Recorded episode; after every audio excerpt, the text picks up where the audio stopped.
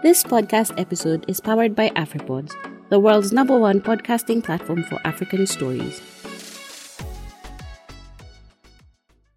As you're well aware, um, Barclays has been going through a transition which we'll be working through to introduce the ABSA brand uh, here in Kenya.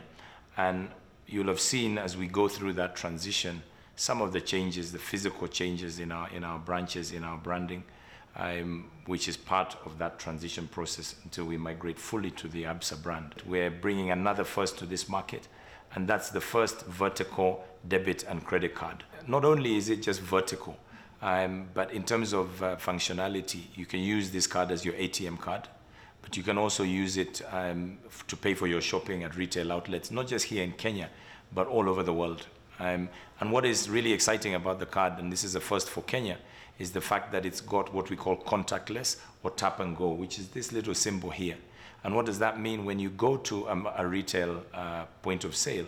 You literally just tap the, the point of sale machine instead of inserting the card.